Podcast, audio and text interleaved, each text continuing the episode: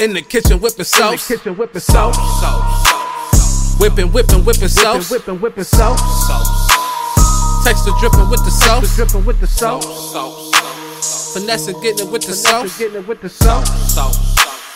In the kitchen whipping sauce. In the kitchen whipping sauce. Whipping, whipping, whipping Whipping, sauce. whipping, whipping sauce. My texture dripping with the Texture sauce. dripping with the sauce. Flexing on them with the sauce. Welcome to Chef Life TV, ladies and gentlemen. Today, um, I have to do audio podcast. I can't shoot in the studio because of the coronavirus. Sad to say. So today, I have a caller from Vancouver. Uh, I've, I've known this chef for since 2015. I want to say. Yeah. So, yeah. So, ladies and gentlemen, Chef Deon Asencio. Did I say that right? Yeah, you did. All Perfect. right. Thank you. I thought that. Cool, Nice. cool, cool. Happy to be here. Ah, thanks. Listen, man. Listen. I, you know, since I have to do audio, I much rather get in contact with people that I can't be on the show. Right? Got to take advantage of Mm. that. So let's let's jump right into it, man. Uh, talk to me about um Vancouver, man. Like, I know it's been a foodie town for the longest, right? Mm-hmm. Yeah, definitely. I mean, Um, sorry, man. Go ahead. do you feel like you guys are in competition with like Quebec and stuff like that, or Montreal? Uh, you know, I feel like it's comparing apples to oranges when we say things like that. You know, like uh, Vancouver itself, it has a much more diverse culture. I feel like than the East Coast and Vancouver, especially. Uh, the way I describe it to people, you know, kind of across the U.S. is we have uh, the melding pot of different cultures. We have like that LA type feel, but we still also have that urban, uh, you know, kind of New York architecture and structure. Okay. Uh, so with that being said, you you've got people that are just coming straight across the border from Asia. You know, we've got neighborhoods out here that are literally like if you walk through the streets, it would feel like you were actually back in China or you would feel like you were actually, you know, at a street market in Japan. Like you you can actually get that feeling here uh, depending on where you're at. So I feel like it's super more diverse. Now, if we go East Coast, especially in Canada, you're going to get a lot of the traditional Europeans, right? Like you've got a lot of the French people kind of coming over again, Mm. French Canada, right? So over here is more that Asian influence. Over there, I feel like is a lot more European. So you guys have a more like hipster vibe, huh? I would say so. Yeah, I would definitely say so. I feel like, uh, you know, the the hipster vibe is, is definitely a thing. There's certain neighborhoods out here that you definitely see that, uh, but I feel like it's just a more eclectic palette and collection of people, you know, and culture. I mean, yeah, because you, you could be fucking hiking or snowboarding within the same day. It's insane. Oh, 100%, man. I mean, you could go snowboarding in the morning and have dinner on the beach at night. You know what I mean? In shorts and a t-shirt, like without a problem. That's fucking crazy. I love that. So, how long you been in Vancouver? Uh, I got to Vancouver in 2013. Uh, so about seven years on and off. Uh, I did go down to the U.S. for a stint, and I was in Florida for about two and a half years of, the, of that time. You was with Earls, right? Helping them open up. Yeah, definitely. Yeah. Uh, love that. I think you and I were in talks at that point of being like, "Yo, you wanted to hop on that corporate train," and I was kind of giving you the the rundown of that. But yeah, I did that. I, let me tell you something, man. I regret not jumping on that train, man. You know, hey, look at it, the tables have turned now, though, right? Because I'm going back to my roots, and I'm going back to the the small little mom and pop one store restaurants. Uh, so I, I'm I'm kind of switching it up for myself, but you know, I feel like we kind of did things opposite. I Yeah. went corporate first, and now I'm getting into that scene, and and you you you went you know into that scene first at per se and all those places that you worked, and then transitioned into corporate. So. Yeah. Speaking about that, what made you want to get into fine dining now? Because you was doing like casual fine dining, right? Yeah, yeah, it was a lot more casual fare. Uh, you know,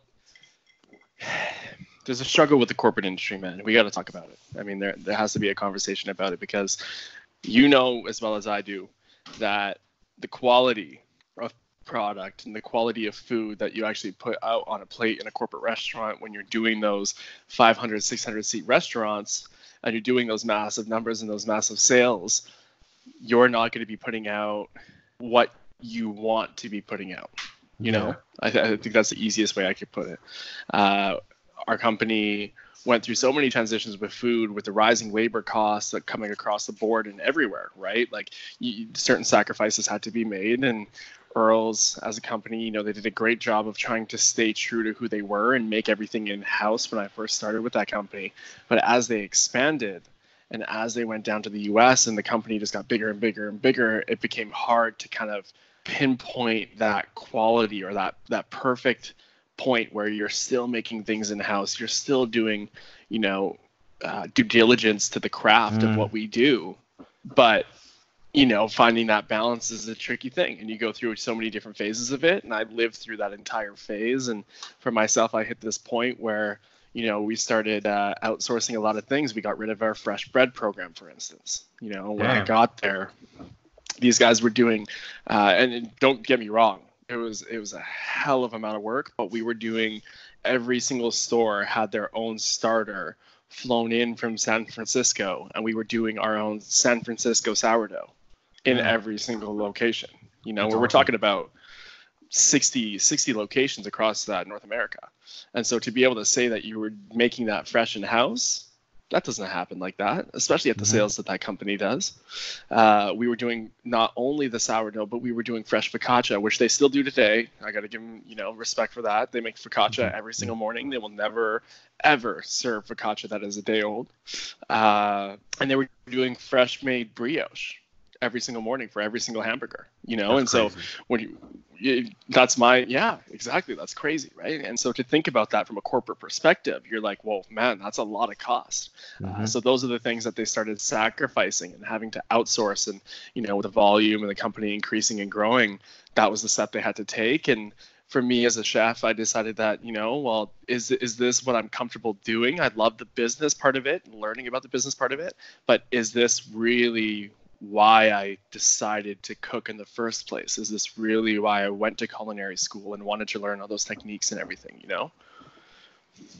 I mean, you, I mean, we have to be fucking honest, though, brother. It's fucking difficult to make bread every fucking day. 110%. It is. I it is a I fucking challenge. It's a challenge, yes, uh, for myself. You know, I because I, I I face the same thing and I face that same dilemma. If I were to implement my own solution to a problem like that, you know, what I would do is I would give my locations. If I, you know, let's say I was the executive chef of this company, where I was the executive chef, I had 25 locations somewhere else, all over the world.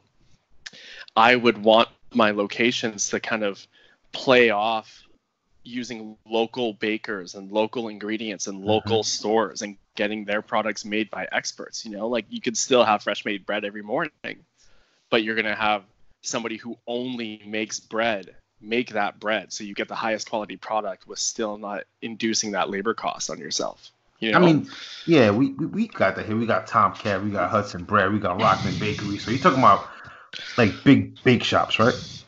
Exactly, big bake shops, or even the small guy. You know, you never know, man. Like right next door, you might have a great local baker who's struggling for business, and to support the industry and to support that culture of being like, hey, you know, if you guys can actually keep up with the volume of what we're doing, we'd love for you guys to make all of our bread fresh every morning. You know, I'm- instead of getting those big box shipments of that frozen pre-proofed or almost proofed or, or, you know that kind of stuff. Like that just diminishes quality so so quickly. I mean but let's be honest sometimes your local bakery can't keep up. 100% 110% you know, and that that that's the struggle that these local bakeries are going to face and stuff like that. But I do, you know, at the end of the day, if we were able to do it, you know, in one of my restaurants, we used to run one baker every shift, and that person was solely dedicated for eight to ten hours a day, only making bread. It was very, very feasible to actually keep up with the volume of only having one person do it. So if we can do it on that volume, why can't a commercial or not even a commercial, but a bakery, why wouldn't they be able to do that same thing? You know, so that's the question you kind of ask yourself. Okay. Then yeah, does make sense, man. I know I'm, I'm all against the whole, you know, because I'm a big fan of like the big bakery places, man. I I put my fucking order in before I leave, and it comes in the morning. I don't have to fucking worry about it. But Mhm. I see I see where you're getting at. Mm-hmm. Um, it's possible, but we got to find that balance. So I read I read up about you a little bit. hmm Uh, stalker much? Not really. I just read up some stuff. um, why do you consider uh Chef uh Marco Pierre White as your role model, man? oh man. I mean, I know there's probably a whole bunch of reasons. I want to know why though. Yeah, well, I think it dates back to, you know, I'd say 10 years ago now. I've been I've been in the industry now since I got in my first cooking job. I was 15 years old.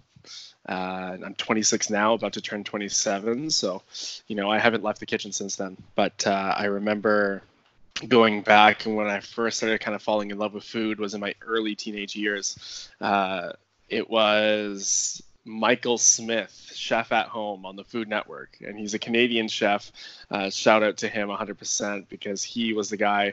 You know, I, I still remember every single day getting home from school, running in front of the TV, watching his episode, and his famous catchphrase of, you know, the best recipe is cooking without a recipe. And I love that. I love that expression, that freedom, that kind of creative, artisanal, you know, style of cooking. Uh, but then when I did my due diligence and my research, is when I found out about Marco and his story and where he came from and what he did. And from, you know, being told right out of high school that it's like, hey, you're going to go find a job in a restaurant. Uh, that was kind of a very big, similar story to myself. And him saying, well, if I'm going to go and be a chef and this is something that I'm actually going to do, I'm going to be the best at it and I'm not going to let anybody in their critique and their kind of uh, opinions, or I'm not going to let any of that get in my way. To the point where he took it to the Michelin standard, where he said, "You know what? Who the fuck says that you guys know more about food than I do? I'm the chef," and he gave his stars back. To That's me, amazing. that I love that. that's a, I love that. Like, isn't that a crazy? And he was the first one to do that. You know what I mean? So, the first celebrity chef who didn't give a shit about what opinions the media came out with about him. He didn't give a shit about, you know, who the dining, like even guests and customers. He didn't give a shit about what they had to say about his food. Because at the end of the day, who knows more about the food than the chef that created the food? And so their opinion was, yeah, oh, this is too salty, or oh, you know, I would do this this way or whatever. But he said, you know. I really don't give a fuck about what your opinion is. Who says that you know more about food than I do? And to me, that was like that romance piece of like, okay, that's where I could really connect and say, you know, it's not necessarily about what that guest's opinion is about your food. It's more so about your own expression of what you intended to put on that plate. And if it has thought and love behind it and passion behind it, then no one can tell you anything about about that. You know, and I really, I really resonated with that. I mean, but, but let's be let's be real now, right? Time times has changed, right? So now now I feel like Michelin this Michelin guide shit really doesn't matter anymore. I mean, just my opinion. I mean, it matters to some people, but now you got social media, right? Well, we don't even have Michelin in Canada. oh no, No. I wasn't. I was not aware of that. See, that's a big thing that a lot of people don't think of is that we don't even have the Michelin standard in Canada. And so that creates a completely different environment. You know, that it, it- that creates collaboration between chefs. It creates uh, good relationships and it removes a lot of competition between restaurants and the chefs in those restaurants. And I love that. I love that we don't have a guide here, and I'm fearful for when or if it does come. That's I was I I had no idea. That's how it went down. Yeah, man. Yeah, we have Michelin star chefs. Don't get me wrong, that have gone. You know, like we talked about uh, David Hawksworth and being one of the uh, the proteges of Marco Pierre White. Um, and so, you know, he was a three Michelin star chef for 10 years in Europe working underneath Marco. He actually was the head chef of one of Marco's restaurants. And so himself, like he, yeah, he opened a three star Michelin restaurant did it successfully and ran it for years uh, and kept that, kept that prestige. But at the end of the day, he didn't do it in Vancouver or he didn't do it in Canada. And because he didn't do it here, he's still, in my eyes, a three star Michelin chef. But here he can express himself and he can he can really take that pressure of that Michelin standard off his back and just run very successful restaurants. And do what the fuck he wants to do. Exactly. Yeah, Exactly. that's that's that's that's that's a big deal. So you you being up there, right? Would you ever find yourself? Did you ever find yourself wanting to work in New York City? Yeah, man. Of course, of course. I think every chef does. Uh, yeah, I, I really wanted to. You know, with food, man, you have the ability to see the world. Uh, Yeah. It doesn't matter who you are, it doesn't matter where you're from, it doesn't matter how you came up or what your upbringing was. It doesn't matter if you were rich, you were poor. None of that shit matters when you're in the kitchen because you're just another cook. You know what I mean? And uh, in New York, I feel like there's so much enriched heritage from so many different cultures, and you guys have been doing it for so long, right? That learning from those people in that environment, even if it's the cook right beside you on Garde Manger, at the end of the day, man, if you're learning from that guy, he has some of that enriched heritage. He has some of those learnings and those lessons that he brought on from the next person. So I, I love immersing myself in that kind of culture and those environments where all you're doing is taking a step back, being a sponge and absorbing that information. I feel like New York has a lot of that. You know, I'm, I'm trying to I'm trying to do this thing now, right? Since I know, since, since I keep in contact with so many chefs, Mm. I have I have uh Chef Perry coming from London. He's coming. Well, I don't have him. He's coming f- for like vacation, Yeah. and he asked me, "Listen, do you know there's any way that I can get into the kitchen?" And I said, "Listen, if this shit passes, man, you know, I'll, you know, I could definitely get you into the kitchen because the dude's on vacation, but he, he says he's coming to New York. He wants to work at least one day in the kitchen, one full day in the kitchen. That's crazy. I do that same thing, man. If I'm in a city, I, I that's the that's one of the best things about me, like, or not even about me, but for me. Sorry, you know, like I have the opportunity to be on vacation, and even if it's a day and I get to go spend it in a restaurant that I love, man, that to me is vacation. You know what I mean? Yeah, yeah, It- it- It's not my restaurant. I get to spend Yeah. it doing the thing in the kitchen that I love doing, which is learning. That to me is a blessing. Yeah, you know, I'm I'm I'm supposed to go to Paris with my wife for the next two years, and she already knows that I at least want one day to be in the kitchen. Oh yeah. Oh Yeah. yeah. Hundred percent, man. It's gonna it's gonna be it's gonna be amazing, man. I Um, imagine. Okay, so moving on here. What's what's your biggest? You know what? Let's get into something spicy, man. Mm. Have you have you ever gotten into a fight in the kitchen? What are we talking? Are we talking verbal or physical? Man, both. Like, what's the worst fight you ever got into? Like, you ever punch a motherfucker in the face? You ever curse somebody the fuck out?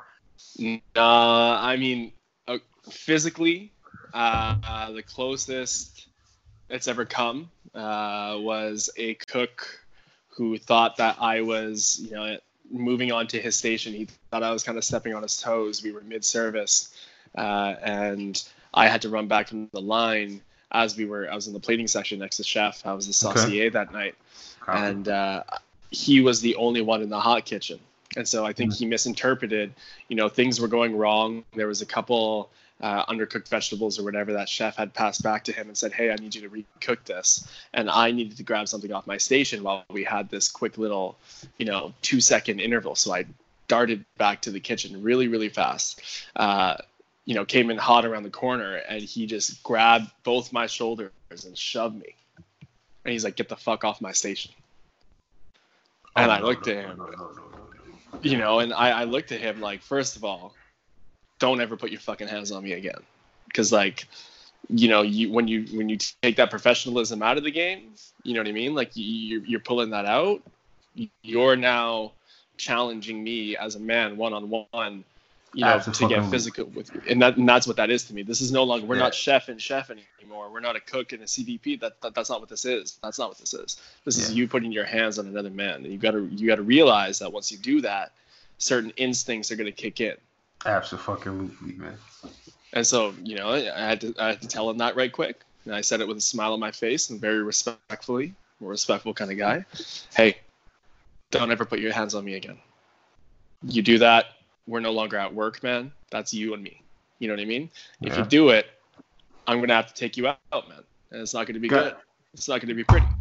You're damn right. That's how it should be, man. Absolutely. I don't I, I I don't put my hands on people. I think that's very disrespectful. I expect that same respect in return, and the fact that you break that, my guy, I'm sorry. That's something else. That's something different. And so, you know, right quick, he he kind of saw the look on my face and took a step back, and he's like, "All right, all right," and I'm like, "Okay." The sous chef came flying around the corner, heard the commotion. He's like, "Hey, deal with it the fuck after service." I said, "Yes, chef." Grabbed what I needed from my station and went right back to service, baby. That's that's the bad. That means yeah. I mean, you're a bigger you're a bigger chef than me. 'cause I got plenty of fights in the kitchen, man. hey, you know, uh, we're Canadian. We're supposed to be polite and soft and all that jazz, right? But hey, uh, don't, don't put your hands on another man. You don't Listen, man, expect. that's, that's a myth. I know some fucking Canadians that are killers, man. It's a. We're just really good at hiding it. That's it. That's it. um. So you said that there's a lot of uh Asian people up there, right? Yeah, man. So Yeah. do you feel tons. like? So do you feel like your cuisine is is Asian influenced or no? Hundred percent, hundred percent. Yeah, I mean, you know, coming up in uh, the Canadian, even just talking about Canada as a whole, as a food scene, we are known as the country where everybody kind of wants to come into. You know, we're we're the ones that is accepting. We have our doors open to a lot of different people, a lot of different cultures from a lot of different backgrounds. Uh, it's not just recently. That's the way it's been for so many years. You walk into God, I'm thinking back to like my elementary school days if you were to come into my classroom, you're going to see five Asian kids that can barely speak English. You're going to see probably three, four white kids uh, that are actually born Canadian, you know, European heritage. You're going to see a couple Latinos. You're going to see maybe one or two black guys, and you're going to see, you know, a handful of East Indian kids uh, Mm. all over the map. So every classroom kind of looks like the United Nations. You know what I mean? Like that, that, that that's what I refer to it as. Is we got everybody, uh, and so coming up in that kind of food scene, you experience all those cultures. You take bits of knowledge from all of those cultures, flavor profiles, ingredients, all that kind of stuff, and you put it into your food. And I think that that's exactly what West Coast food is. You know, West Coast cuisine. Uh, we take everything and we fuse it together and to make it something great. That sounds like a great place. Oh, it's beautiful too, bro. You guys are called what? The glass something? You guys are called? The glass. glass towers, or glass building, something about because all your condos are just full of glass. Like, Oh yeah, yeah, yeah. You know, it's it's funny. As we speak right now, I'm sitting in uh, my solarium. Uh, I'm converting it to a garden room, so it's nice and empty. But I'm looking out on downtown right now, and you're right. Exactly. It is all glass. It- It's all glass. Yeah, man, I'm I'm down to go up there, man. I'm I'm trying to convince my wife to go on a cruise that leaves that leaves from Seattle, but she hates fucking rain. Well, I mean, you got to come during the summer, man. Like, it, honestly, it hasn't rained here this week. Yeah, no, it hasn't rained at all this week, and it's pretty much going to stay the same temperature and get hotter and hotter as the season progresses. But we're we're past that rainy season. It's about, I'd say, four or five months out of the year that you get that consistent rain that really Okay. sucks and is dismal. But besides that, man, it's a beautiful place to be. Yeah, man, I can't wait to go up there, man. Mm. So, um, Grand, what's it called? Granville Public Market? What's it called? Granville, yeah. Granville. Yeah. Did Yeah. you uh if if you haven't yet, go on to Netflix and uh there's that new show that David Chang put out. Oh, come on, bro. Uh, Absolutely, man. I'm a come on. I've been watched that, man. Come on now. yeah, with Seth. Rogen. Yeah, man. Yeah, Oh, that's why I'm man. asking you all these questions, man. yeah, yeah. That, that that that's the spot. That's the spot. So how how big is that market, man? Because you know we have markets like that here, but I don't think it's like to that like extent of a market. Well, it's basically its own little island, really. Uh, yeah, it's it's an island full of just artisan shops and very very. Uh, how do you describe it? Like just the most artisan that you can get. You've got this big market where you've got all these people from all these farms selling their vegetables that they grow either locally or came from you know not too far away, uh, and you've got you know these these vendors inside of that same place that make their own knives. For instance, there's a knife guy there that I'm in contact with right now. He's making me a set. Um, It's awesome. he, and he does it himself. It's like you, I, I went, I saw his booth, his little kiosk where he's selling his pieces, made a quick connection with him, blah blah blah. We end up going, and uh, you know he's gonna make me my own knife set that's gonna be custom made and, and fit for my hand, uh, specifically fit for my hand. So, you know that kind of stuff is that that level of uh, crafts craftsmanship. That's exactly what the word is to describe it. That that word right there describes it perfectly you got so many of the people doing their thing out there, whether it's plateware, whether it's lip balm, whether it's honey, whether it's uh, salts, spices, any of it. And that's where they all gather, is on uh, Granville Island. So, That's fucking dope. yeah, man, it's a beautiful place. If um, if you could sit down with uh, three culinary gods, dead or alive, who who would it be? I mean, like to either cook for or just have a conversation with. I don't think I would cook for any culinary gods. Uh, not yet, anyways. I'm still young. I'm still a young guy. You know what I mean? But uh, if I did cook for them, it, it would only be to get their critique and their feedback. I, I love that. Uh, I, I love cooking something for somebody and hearing their opinion on it, and you know what they what they would do differently, and hear their kind of critique. I, I love that because I think it really refines dishes. Uh, but I would have to say to have a conversation with, or just to share, you know, a couple bourbons over. Uh, Marco Pierre White, obviously, course. got to be Mhm. number one. Uh, Grant Achatz in Chicago, Yeah. I would love Yeah. that. Just to explore his mind a little bit and his creativity and his process, you know, a more in-depth understanding. Uh, and I'd say Dan Barber. I really, I Mm. really love Dan Okay. Barber. Yeah, it's a big one for me. You know, it's it's it's funny you say Grant, right? Because I'm a I'm a huge fan of Thomas Keller, and you know he came from the French Yeah. Laundry, 100%. right? So you know, a, a lot of chefs give me shit saying, "Oh, you should, you should, why, why Thomas Keller? Why not, you know, why not somebody else?" Let me tell you something, man. When I first got into cooking, Mm. it was through the Food Network, man. I'm, Yeah. I'm not gonna lie. I'm not gonna lie. All of us. Um, yeah. Yeah, I, I was a big, big fan of Emeril and Bobby Flay. Okay. right? Then I started working at this place, and the chef, the chef, actually, it was Le Cirque, man, and the, uh, there was this black, there, there was this black chef there, and he was telling me, man, he said, he asked me, "Who's your favorite chef?" And I told him it was Bobby Flay. He looked at me and laughed, and he gave me a copy of the French Laundry. Mm. And I, I went home and I, I fucking started reading that book, man. And I've never took fine dining so serious since that time. It was insane, and uh, you know, and then it's funny because I got to meet Bobby Flay one time, right? Okay. And yeah. it, it, it, it was in Ice University, and I he's he's in the hallway, and I go to shake his hand. I'm I'm gassed up. He says, "Kid, if it's not about money, don't waste my fucking time." And he walked away. Wow. Exactly. Wow. Exactly. Right?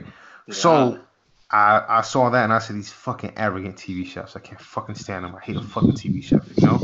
Mm. So ever since that day I started doing my research and I started finding out about Daniel, you know, about Mhm. Jean-Georges and working at Le Cirque, um the chef was the chef was cool with people and he made me do he, he made me stage. And I had I had the opportunity to, to work at a Relais Chateau property. Okay. and that's the same property that Thomas Keller works for. Wow.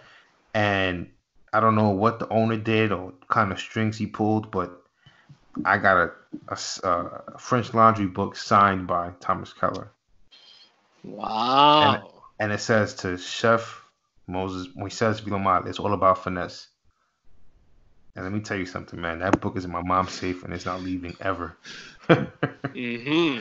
No, It's I not- imagine that, bro. you know so you know just you know, it's just I take you know a lot of people don't don't think that I take this culinary shit seriously, but I do. You know, just because I left fine dining doesn't mean that I don't have a love for it. Yeah, just because I was in corporate for five years, I doesn't mean I didn't respect the game and respect that culture either. You know. Yeah, I mean, we, we, we all we all no matter where it's at, man, we all we all work behind the house and it all looks the fucking same, man. Yeah, hundred percent. I mean, it's it's a little different here and there, but it's the same shit, man. Yeah, just the complexity I feel like changes. You know, that's the only thing that really changes. But a saucier station in a corporate restaurant and a saucier station that you have uh, in Per Se or Le Cirque, they're going to be similar. There's going to be those similarities. It's just the complexity of the dishes that you're actually making. It's a, you know, I'm I'm I'm 33, man. I turned 34 this year. My body can't keep up. My body can't keep up. My body can't keep up with fine dining restaurants, man. Oh man, yeah, no, I feel that. I feel that. Yeah, man. I mean, like man, man, like you said, you're 26, man. So just go, go as hard as you can, man. Well, that's my goal, man. I mean, the next, you know, I, it was kind of 25 when I left that, uh, left the casual fine dining scene, and I kind of made a proclamation. Uh, I don't know if you saw it; it was on the Instagram, and it kind of caused a little bit, caused a little bit of havoc. There's a lot of people that were kind of uh, questioning it, but I, I kind of put casual fine dining, uh, not casual fine dining, but I put the corporate restaurant game on, on blast a little bit. You know, I said, if you walk up to your head chef and you ask him what the master sauces are, and that chef cannot answer them, then you are in the wrong place, learning from Ab- the wrong person. Absolutely, absolutely, man.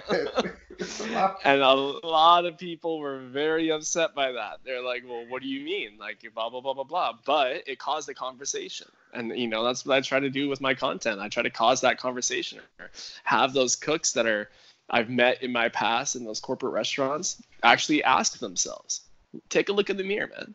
Tell me that you're happy about the food that you're putting out. Tell me that when you before you went to fucking culinary school, that you imagined that you were going to be steaming that that feature soup that's about to roll out in the steamer, opening it out of a fucking bag and dumping it into a hot holder. Tell me that's what you decided that you were going to do with your career. You know what I mean?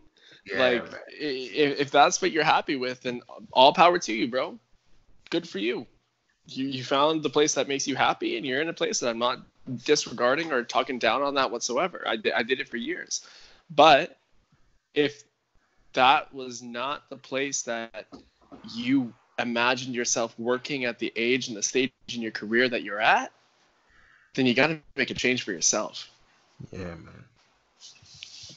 Yeah, it's, I mean, I'm not gonna lie to you, man. There's times where I miss, I miss the line and I miss the action. You know what I'm saying? And oh yeah man, it's, it's getting home at three, four, five in the morning. It's it's great, man. But you know, Oh, catches I up to don't you. think I don't think anybody really likes getting home at three, four, five in the morning. Like, not anybody's a fan of that. But I will say that you know when I I, I remember the first week that I spent, uh, you know, kind of taking over and stepping into a much larger role in my company. I spent my entire first week off the line and behind a laptop, and Oof, it was writing oof. budgets and reporting numbers and sending emails, writing schedules, and dealing with invoicing and dealing with uh, meetings and dealing with seminars and all this other kind of stuff. And I'm sitting there thinking about it, and I'm like, man, this isn't why I decided to go to culinary school. I mean, but how old were you doing this though, Man, I was young. I was young, dude? young. But the fact, the fact that you got, listen, you can't be mad at yourself for that because the fact that you got up that fast on that ladder at a young age, Mhm, it's, it's, it says a lot, man. Yeah, I mean, I there's a lot of chefs that I meet like now, especially going into these fine dining places that are like, oh, this new kid coming in. I, I still go stage. I still go stage. If I have a friend's restaurant or I, I know somebody in the kitchen that has you know a great connection for me and I, I really respect what they're doing with food, I will go and spend my time and volunteer at there happily, happily just to learn from those people. And so I, I walk in and I get that kind of stink eye of like, yo, this kid used to be a head chef or he used to do X, Y, Z. Mhm. He he should Mhm. know X, Y, Z. You know, but I go in with the with the mindset of a student. Treat me like I don't know anything. That's why I'm here. but that's how you should go in somewhere new, right? Yes. Yes. Like when I was still working in these restaurants, that's how I would go in, right? I would go in as a sous chef, but I still want to start off working garde manger and work my way Yeah. up for two weeks, and then I'll get on expo. That's how it should be. A hundred percent, hundred percent. Some of these kids in these industry these days, standing in those pastures, man, they, you ever peel twenty five fucking pounds of potatoes? You ever, you ever have to peel hundred pounds of fucking potatoes for your mise en place? Have you ever had to brunoise, uh, mirepoix all the way down? You know, you got to make what five kilos of brunoise mirepoix Oof. for chef and just have it ready to go. You ever do that? You haven't done that yet? Okay, great if you are standing in a pasture right now using fucking tweezers, but you haven't made it past that stage, then go back and relearn what the fuck you gotta learn, because you have to you have to learn that. So do me a favor and explain, because I know I might no disrespect to to the like my boy in uh, uh my boy Perry calls them in London starter chefs. For the starter chefs that don't know what staging means, can you please explain? Mm. Yeah, definitely. Uh, a stage is basically your trial period. You know, it's it's where you go and you determine, or as a chef, uh, the best way I can describe it is in the perspective of a chef. If this was my kitchen, I would bring a stage in and I would have them interact with the team for a day. I would give them some very simple instructions and and kind of leave them unsupervised here and there. Um, specifically just to see how that person worked right? Because a lot of these kids come in these days and they, they left culinary school or they have three four ah, fuck it. I don't even care if you have five years experience underneath your belt. You know what i mean? I need to see what kind of person you are not where you've worked on a black and white piece of paper Hmm. i got to see if you're going to get along with the kitchen team i got to see if you're going to be communicative i got to see if you're going to ask questions when you don't understand something i got to see how clean you work. I got to see that. That's what matters to me more so than you coming in and saying, "Oh, I worked here, here, here, and here, and I've done this, this, this, and this, and this is my expected wage. This is what I want." You know, like that's all great and good, bro. But if you can't throw down when we need you to throw down, then why are you here? If you can That's- handle if you can handle the pressure, right? Exactly, exactly. And so that stage, whether it's a day or whether it's a week or whatever the case may be, you know, every chef is different. Uh, but that that's your chance to kind of prove who you are as a chef. And a lot of people, I think, a lot of these young starter chefs kind of coming up, they don't understand and comprehend what the chef is actually looking for. And it's not the job of the chef to tell you what he's looking for just so let, let, let's make sure that that's clear first. It's your job as somebody who's trialing to get a job to prove what you can do. And if what you can do is not know something and have the balls to go up to somebody else and ask for the correct answer, the correct procedure, or humble yourself down and ask for, you know, instruction and guidance, then I'm hiring that person. But if the person that you are is the person who thinks that they have to have all the right answers and they're insecure about where they're at in their career, wherever the case may be, and you make a mistake because you decided to proceed with a task without getting full clarification of that task, hey, that's not going to work out for me, man. You can't you can't pull moves like that. Hmm. You know, simple. Absolutely not. So, okay, touch base on that. Now, let's just uh let me go back to the questions real quick. Have my editor edit this out. Okay, so which um do you feel like what which restaurant that you worked at you feel like you learned the most? Uh yeah, it's a, it's kind of a two part thing, you know. I feel like where I learn the most about operations, management, leadership, myself, metrics, food cost, balance of all of that.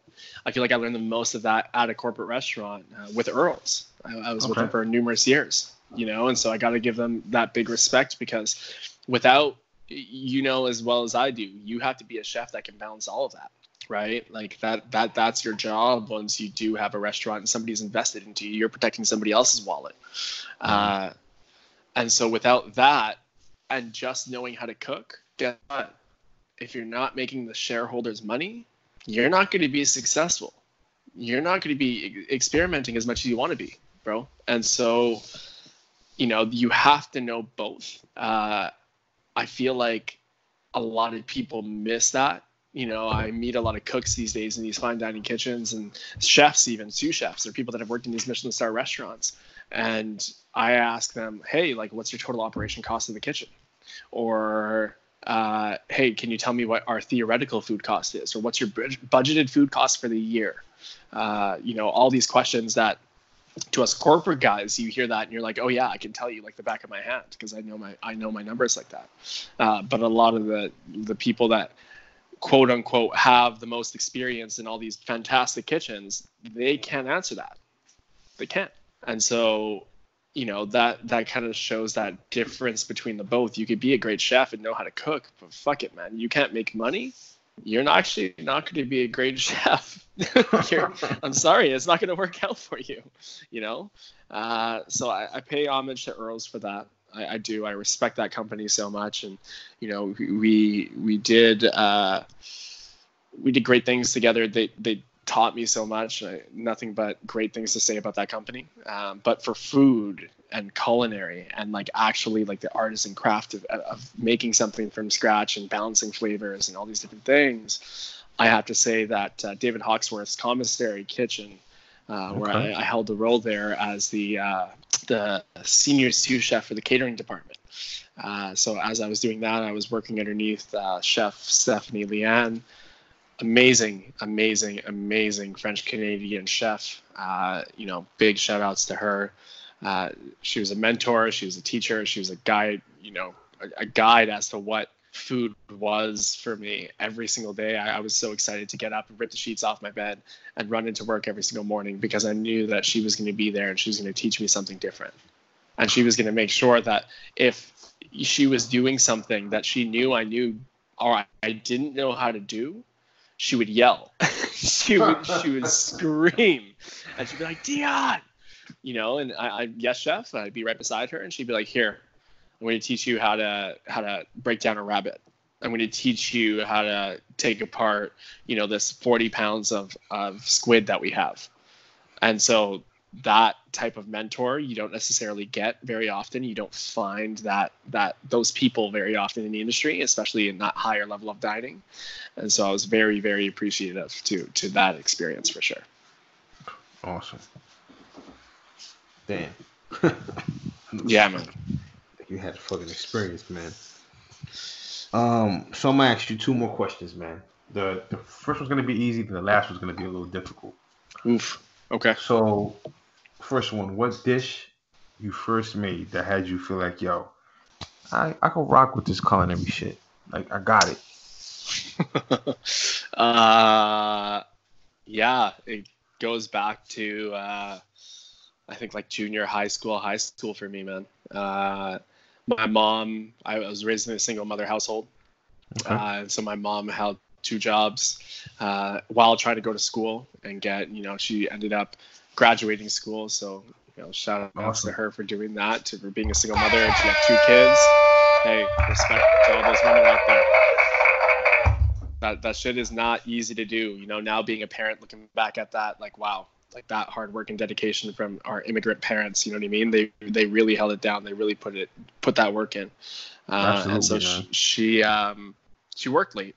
She worked late all the time. And i have a little sister um, and she uh, would come home from school and i would come home from school. I'd be home just a little bit earlier than her a little bit later. And sometimes we'd have to fend for ourselves for dinner you know? It was a casual thing that happened or a normal thing that happened when mom got stuck at work.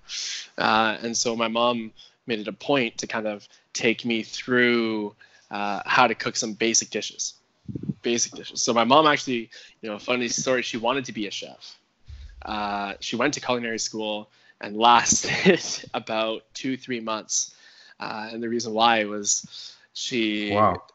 she said you know I, I stopped going to culinary school. I stopped showing up to class. I dropped out and i asked her why. And she said um, you know she's a strong latina blooded el salvadorian woman and Hmm. having a chef come over uh, stand over her shoulder uh, and be like, nah, you put too much of this in, or yes, you put too much of this, or you didn't put enough of this, and whatever. She was not She- with it. Oh, not not at all. No, she was not about that. She'd be like, you know, that's just not how she was raised. That's not how things happen in that Latin household. You know what I'm talking about. Absolutely, strong. and so she actually decided to go into the field of psychology. Uh, but you know, she taught me just a couple basic basic dishes, and one of them was uh, just a simple spaghetti bolognese. And I Mm. was 14, maybe 15, and she she taught me like not not the standard bolognese where you know you're you're in the hood and you open up a jar of fucking sauce and blah blah blah. No, like that's not what she taught me. She taught me like, hey, you're gonna do this. You're gonna do it fucking right. You are gonna core your tomatoes, right? You're gonna make tomato concasse, and then you're gonna fucking take your concasse and you're gonna boil it down into a sauce, and you're gonna, you know, brown up some ground beef. You're gonna do it properly. And so I remember the first day that she was stuck at work, and it wasn't the first time I made this dish, uh, but it was the first, you know, in, in my memory at least, time that I said, you know what? I'm actually going to add a little something different uh, to the sauce today that I just think would go well with it. And it was cinnamon. I know it sounds Mm. wild. I know it sounds wild. Yeah, no, 100%, bro. I, I, I don't do it anymore. I did at that time, you know, because I, I was really familiar with that flavor and uh, try to, you know, actually, you know, go try that shit out. Go put a little sprinkle of ground cinnamon in your bolognese sauce after you have your meat and all that stuff in, finish it off, serve it to somebody, and they're gonna taste it and they're gonna be like, oh man, like what's that? What's that familiar flavor I'm tasting? Or what's that? I, I know what it is, but I don't know what it is. You know what I mean? Like it's it, it's just it's good. It goes with everything. It goes with all the spices and et cetera, et cetera. But what is that?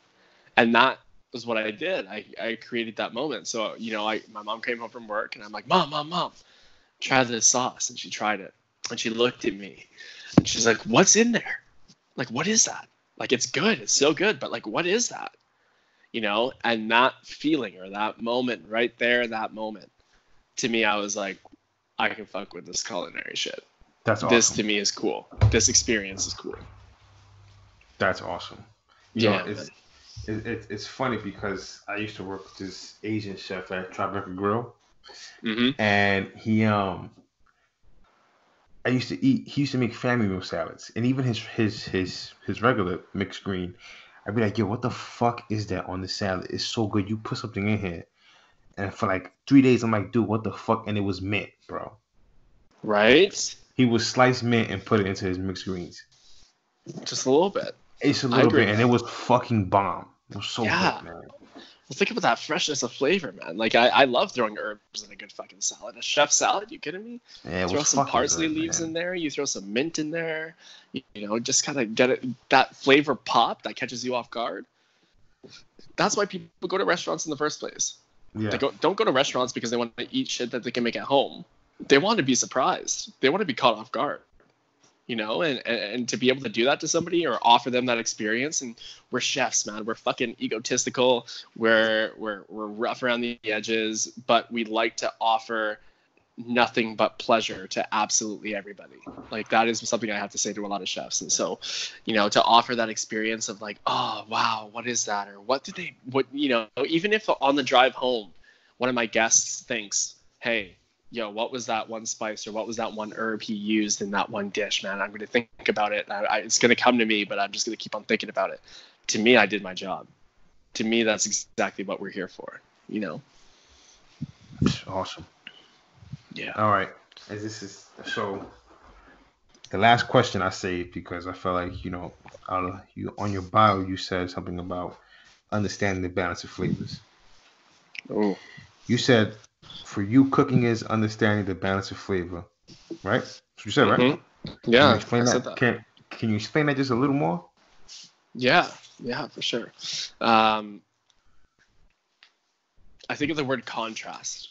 You know, balance is a big one, but contrast is a second. I feel like they both go hand in hand. Um, whenever I'm coming up with a dish, or you know, I'm trying to cook at home, whenever it is, I think of contrast. Uh, let's take an example of making. Uh, let's talk about my last Instagram post that I put up of food. It was this uh, pasta. It was just a baked rigatoni, very simple comfort food for your, your home. You know what I mean? Uh, so I, I put that up, but when I was making that dish, I was still going through my head. I'm like, okay, so you eat the rigatoni, and you get that mouth feel from the pasta. That's awesome. You get the smoothness from that sauce that's kind of coating every single piece of that pasta and filling up all those holes of that rigatoni. Uh, you get, you know, a little bit of chunkiness from the meat, but not ex- necessarily a hard texture at all in your mouth. What can I add to this? What's going to contrast out all those soft and delicate textures in my mouth feel with something a little bit crispy?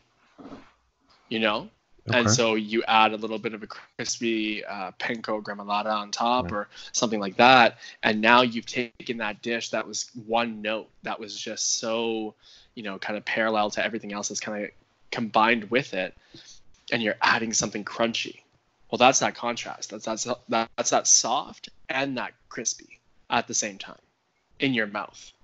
Hmm. and so i i think of all the different uh, kind of ways that i can play off of that. And uh, you talk about temperature contrast. Well, if you're serving a dessert and you're a great per- pastry chef, you know that if you put something hot and warm on the plate and a little bit of like a, a, sorbet or an ice cream on top of that, well, that's that contrast. You've got Mm. hot and cold. You know what I mean? You're talking about flavor now, and you've got salty, sweet, spicy, sour, umami, all of those different contrasts? And what are the elements within a plate? What are the elements within one bite that's actually going to be able to offer you all of those different things and check every single one of those boxes? Uh, to me whenever i'm making a dish or i'm thinking about a dish that is the one thing that i always like to keep in my head is uh, how can i what is the element of spicy? What is the element of sauce? Uh, you know where it all came from was a uh, a quote actually from Heston Blumenthal, uh, three Michelin star chef of the Fat Duck in London. Uh, if anybody didn't know, go check out his stuff. He's a legend. Uh, but he said, uh, think of something uh, in its purest form, something like a passion fruit puree. It's Mm. strong, it's vibrant, you taste it all at once, right? Yes. and like that's that's that flavor uh, but then you even take that further and it goes talking about you know kind of balancing flavor and it says every forkful uh, must contain salt acid and heat seasoning should never be Ooh, you, breaking up, you broke up a little bit. Repeat that, please. okay yeah give me one quick second actually you know what give me give me two seconds let's edit this out